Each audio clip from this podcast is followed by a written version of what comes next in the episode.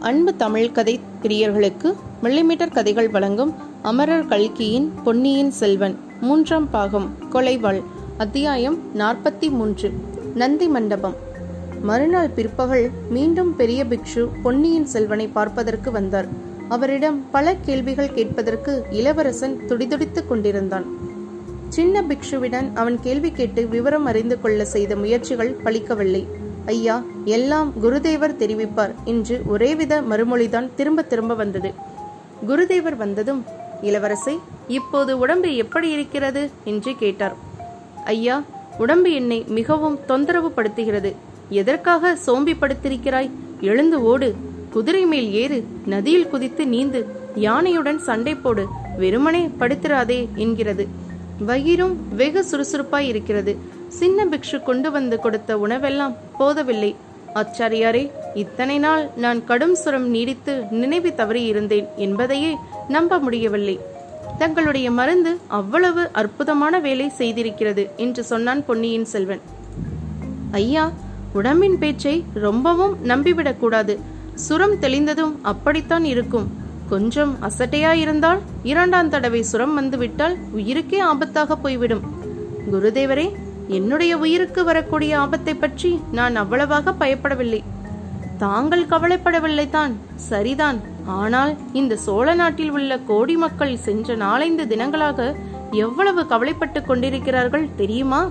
நாடு நகரங்கள் எல்லாம் அல்லோல கல்லோலப்படுகின்றன. சின்னஞ்சிறு குழந்தைகள் முதலாவது வயோதிகர்கள் வரையில் கண்ணீர் விடுகிறார்கள். ஐயா தாங்கள் சொல்லுவது ஒன்றும் எனக்கு விளங்கவில்லை. ஜனங்கள் எதற்காக அவ்வளவு வருத்தப்பட வேண்டும்?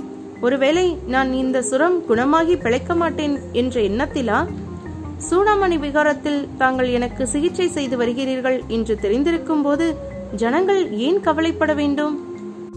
இளவரசே தங்களுக்கு சுரம் என்பதும் தாங்கள் சூடாமணி விகாரத்தில் இருந்து வருவதும் ஜனங்களுக்கு தெரியாது. இந்த நகரத்தின் மாந்தர்களுக்கு அது தெரிந்திருந்தால் இந்த விகாரத்தில் இவ்வளவு அமைதி குடிக்கொண்டிருக்குமா?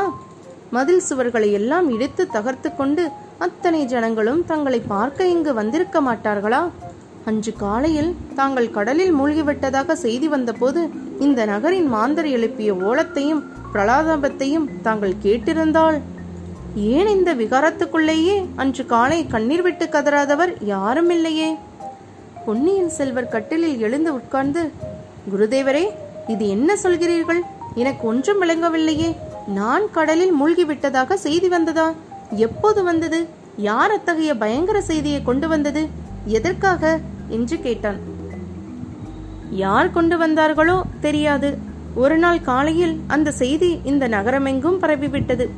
தங்களை இலங்கையிலிருந்து கோடிக்கரைக்கு ஏற்றி வந்த கப்பல் சுழல் காற்றில் அகப்பட்டு மூழ்கிவிட்டதாக ஜனங்கள் பேசிக் கொண்டார்கள் கோடிக்கரையோரமாக தனாதிகாரி பழுவேட்டரையர் தங்களை எவ்வளவோ தேடியும் தங்கள் உடல் கூட அகப்படவில்லை என்றும் ஆகையால் கடலில் முழுகி போயிருக்க வேண்டும் என்றும் பராபரியாக செய்தி பரவிவிட்டது. அதை கேட்டுவிட்டு நான் கூட இந்த விகாரத்தின் வாசலில் நின்று வருத்தப்பட்டு கொண்டிருந்தேன். அப்போது இன்னொரு பிக்ஷு வந்து நோயாளியை ஏற்றிக்கொண்டு ஒரு படகு விகாரத்தின் பின்புறத்து கால்வாயில் வந்திருப்பதாக தெரிவித்தார். நான் உடனே வந்து பார்த்தபோது படகில் உள்ள நோயாளி தாங்கள்தான் என்பதை கண்டேன். பிறகு மூன்று நாட்களாக சிகிச்சை செய்து வந்தோம். நேற்றுதான் தங்களுக்கு நினைவு வந்தது. ஆச்சாரியாரே என்னை படகில் ஏற்றிக்கொண்டு வந்தது யார்? சொல்ல முடியுமா? ஒரு இளைஞனும் ஒரு யுவதியும் படகு தள்ளி கொண்டு வந்தார்கள். ஆம் ஆம். எனக்கு கூட கனவில் கண்டது போல் நினைவுக்கு வருகிறது. அந்த இளைஞனும் யுவதியும் யார் என்று தெரியுமா? இளைஞன் வானர் குலத்து வந்தியத்தேவனா? இல்லை ஐயா அவன் பெயர் சேந்தன் அமுதன் என்று சொன்னான். சிவபக்தி மிக்கவன் என்று தோன்றியது. பெண்ணின் பெயரை நான் அறிந்து கொள்ளவில்லை. தேக திடமும் மனோவலியும் வாய்ந்தவள். அவன் யார் என்று நான் ஊகிக்க முடியும். ஓடக்கார பெண் பூங்குழலி தியாக விடங்கரின் மகள். அவர்கள் என்னை எதற்காக இங்கே அழைத்து வந்தார்கள் என்று சொல்லவில்லையா? இல்லை இளவரசே நான் அவர்களிடம் அதை பற்றி கேட்கவும் இல்லை. நான் இங்கு பத்திரமா இருக்கிறேன் என்று தாங்கள் யாருக்கும் தெரியப்படுத்தவில்லையா? இல்லை ஐயா யாருக்கும் சொல்ல வேண்டாம் என்று தங்களை அழைத்து வந்தவர்கள் சொன்னார்கள். தங்கள் உடல் நிலையை முன்னிட்டு சொல்லாமல் இருப்பதே நல்லது என்று நானும் எண்ணினேன்.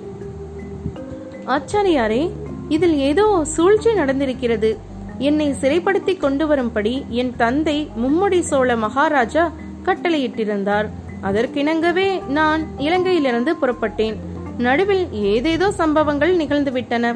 சக்கரவர்த்தியின் கட்டளைக்கு விரோதமாக நான் நடந்தேன் என்று குற்றம் சாட்டுவதற்காக இந்த சூழ்ச்சி நடந்திருப்பதாகவும் தோன்றுகிறது. நான் கடலில் மூழ்கி இறந்து விட்டதாகவும் கதை கட்டி விட்டிருக்கிறார்கள் குருதேவரே என்னை தாங்கள் இந்த சூடாமணி விகாரத்தில் ஏற்றுக்கொண்டதே ராஜ துரோகமான காரியம். மேலும் வைத்திருப்பது பெருங்குற்றமாகும். உடனே என்னை தஞ்சாவூருக்கு அனுப்பிவிடுங்கள். இளவரசை தங்களுக்கு இடம் கொடுத்ததற்காக எனக்கு ராஜ தண்டனை கிடைப்பதாய் இருந்தால் அதை குதூகலத்துடன் வரவேற்பேன். அதன் பொருட்டு இந்த புராதனமான சூடாமணி விகாரத்தை எடுத்து தள்ளி மண்ணோடு மண்ணாக்கி விடுவதாய் இருந்தாலும் பாதகம் இல்லை. தங்களுடைய பரிவை குறித்து மகிழ்கிறேன். குருதேவரே ஆனாலும் என்னை கொண்டு வந்தவர்களிடம் ஒன்றும் விசாரியாமல் எப்படி என்னை ஏற்றுக்கொண்டீர்கள்? விசாரிப்பதற்கு அவசியம் என்ன கடும் சுரத்தோடு வந்த தங்களை வரவேற்று சிகிச்சை செய்வதை காட்டிலும் என்னை போன்ற பிக்ஷுக்களுக்கு வேறு என்ன உயர்ந்த கடமை இருக்க முடியும்? மேலும் தங்களுடைய திருத்தமக்கையார் குந்தவை தேவியார் தாங்கள் இங்கு வந்து சில நாள் தங்கக்கூடும் என்று முன்னமே எனக்கு தெரிவித்திருக்கிறார்கள். ஓ அப்படியா? இளைய பிராட்டியா அவ்விதம் சொல்லி அனுப்பியிருந்தால் எப்போது? தாங்கள் இங்கு வருவதற்கு சில நாளைக்கு முன்பு சொல்லியிருந்தாள் தங்களை கொண்டு வந்த சேந்தன் அமுதனும் இளைய பிராட்டியின் விருப்பம் என்றுதான் கூறினான் குருதேவா என்னை அழைத்து வந்தவர்கள் இருவரும் உடனே திரும்பி போய்விட்டார்களா? அவர்களை கண்டுபிடிக்க முடியுமா? அவர்களை பார்த்தாவது சில விவரங்கள் எனக்கு தெரிந்து கொள்ள வேண்டும். ஐயா பதட்டம் வேண்டாம். அவர்கள் இருவரும் இந்த நகரத்திலேதான் இருக்கிறார்கள். தினம் ஒரு முறை வந்து தங்கள் உடல்நிலையை பற்றி விசாரித்து போகிறார்கள். இன்றைக்கு ஏனோ இதுவரையில் வரக்கானோம் அச்சமயத்தில் சின்ன பிக்ஷு வந்து குருதேவரை பார்த்து ஏதோ சமிக்ஷை செய்தார். ஆச்சாரிய பிக்ஷு இதோ வந்துவிட்டேன் ஐயா என்று கூறிவிட்டு வெளியே சென்றார். சற்று நேரத்துக்கெல்லாம் அவர் திரும்பி வந்தபோது இளவரசன் அருள்மொழிவர்மனுடைய பரபரப்பு மேலும் அதிகமாகி இருப்பதை கண்டார். ஆச்சாரியாரே இனி ஒரு கணமும் நான் இங்கே தங்கி இருக்க முடியாது. சக்கரவர்த்தியின் கட்டளையை மீறி நான் இங்கே வந்து ஒளிந்திருந்தேன் என்ற பழியை ஏற்க நான் விரும்பவில்லை.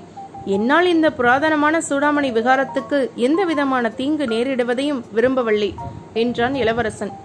பெரிய பிக்ஷு மலர்ந்த முகத்துடன் உண்மையில் அத்தகைய பெரும் பொறுப்பை நானும் இனி வகிக்க முடியாது. தங்களுடைய விருப்பத்துக்கு விரோதமாக ஒரு கணமும் தங்களை நான் இங்கு வைத்திருக்க விரும்பவில்லை. இந்த கணமே தாங்கள் புறப்படலாம். கால்வாயில் படகு ஆயத்தமாய் காத்திருக்கிறது என்றார். எங்கே போவதற்கு? அது தாங்கள் தீர்மானிக்க வேண்டிய காரியம். தங்களை இங்கே கொண்டு வந்து சேர்த்த இருவரும் படகுடன் தங்களை அழைத்து போக வந்திருக்கிறார்கள். இளவரசன் சிறிது தயங்கினான். ஆச்சாரிய பிக்ஷுவின் முகத்தில் மர்மமான புன்னகை பொழிவதைக் கண்டு இதில் இன்னும் ஏதேனும் சூழ்ச்சி இருக்கக்கூடுமோ என்று வியந்தான். அவர்கள் இருவருமே திரும்ப வந்திருக்கிறார்களா? எதற்காக என்று சொல்லவில்லையா? சொன்னார்கள் இந்த விகாரத்தில் இருந்து ஒரு நாளிகை தூரத்தில் கால்வாயின் கரையில் நந்தி மண்டபம் ஒன்று இருக்கிறது. அதில் தங்களை பார்ப்பதற்காக இரண்டு பெண்மணிகள் வந்து காத்திருக்கிறார்களாம். இளவரசன் அவசரமாக கட்டிலில் இருந்து இறங்கினான். ஆச்சாரியாரே உடனே படகுக்கு என்னை அழைத்து செல்லுங்கள். இவ்வளவு தாமதம் ஆகிவிட்டதே என்றான். பிக்ஷு இளவரசரை கையினால் தாங்கிக் கொண்டு கால்வாய்க்கரை வரையில் சென்றார். ஆனால் இளவரசனுடைய நடையில் நாலு நாளைக்கு மேலாக கடுஞ்சுரத்தினால் பீடிக்கப்பட்டிருந்ததின் அறிகுறி ஒன்றும் தென்படவில்லை. ஏறுபோல் நடந்து பொன்னியின் செல்வன் கம்பீரமாக வருவதைக் கண்டு சேந்தன் அமுதன் பூங்குழலி இருவருடைய முகங்களும் மலர்ந்தன. அருள்மொழிவர்மன் படகில் ஏறி உட்கார்ந்ததும் பிக்ஷு அவனை பார்த்து ஐயா தங்களுக்கு ஏதேனும் சேவை செய்ய வாய்ப்பு கிடைத்தால் அதை இந்த சூடாமணி விகாரத்து பிக்ஷுக்கள் அனைவரும் வெறும் பாக்கியமாக கருதுவோம். தாங்கள் திரும்பவும் இங்கு வந்து ஒரு வாரம் தங்கி உடல் வலிவு பெற்று போவது நலம் என்றார். குருதேவரே நான் திரும்பி வருவேன் என்றுதான் எனக்கு தோன்றுகிறது. இல்லாவிடில் இவ்வாறு மற்ற பிக்ஷுக்களிடம் சொல்லிக் கொள்ளாமல் அவசரமாக புறப்பட்டிருக்க மாட்டேன் என்றான் இளவரசன். படகு நகரத் தொடங்கியதும் சேந்தன் பூங்குழலி இருவரையும் மாறி மாறி பார்த்து இக்கால்வாயின் வழியாக நீங்கள் என்னை அழைத்து கொண்டு வந்தபோது நீங்கள் தேவலோகத்தவர்கள் என்றும் சொர்க்கத்துக்கு என்னை அழைத்துப் போகிறீர்கள் என்றும் எண்ணி இருந்தேன் என்னை ஏமாற்றி விட்டீர்கள் சந்நியாசி மடத்துக்கு கொண்டு போய் சேர்த்தீர்கள். போனால் போகட்டும். கடலில் நீந்தி கை சளைத்து நினைவிழந்த போனதிலிருந்து நடந்ததையெல்லாம் உங்களிடம் கேட்க வேண்டும். அதற்கு முன்னால் நந்தி மண்டபத்தில் எனக்காக காத்திருப்பவர்கள் யார் என்று சொல்லுங்கள் என்றான் இளவரசன். இருவரையும் பார்த்து அருள்மொழிவர்மன் கேட்டபோதிலும் பூங்குழலி வாய் திறக்கவில்லை. சேந்தன் அமுதன் தான் மறுமொழி கூறினான். குந்தவை பிராட்டியும் கொடும்பாளூர் இளவரசியும் ஆனைமங்கலத்துக்கு வந்திருப்பதையும் அங்கிருந்த நந்தி மண்டபத்துக்கு வந்து காத்திருப்பதையும் தெரிவித்தான்.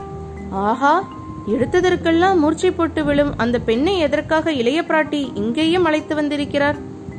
சேந்தன் அமுதன் ஐயா தமிழ்நாட்டு பெண்களிடையே இப்போது ஒரு சுரம் பரவிக் கொண்டிருக்கிறது.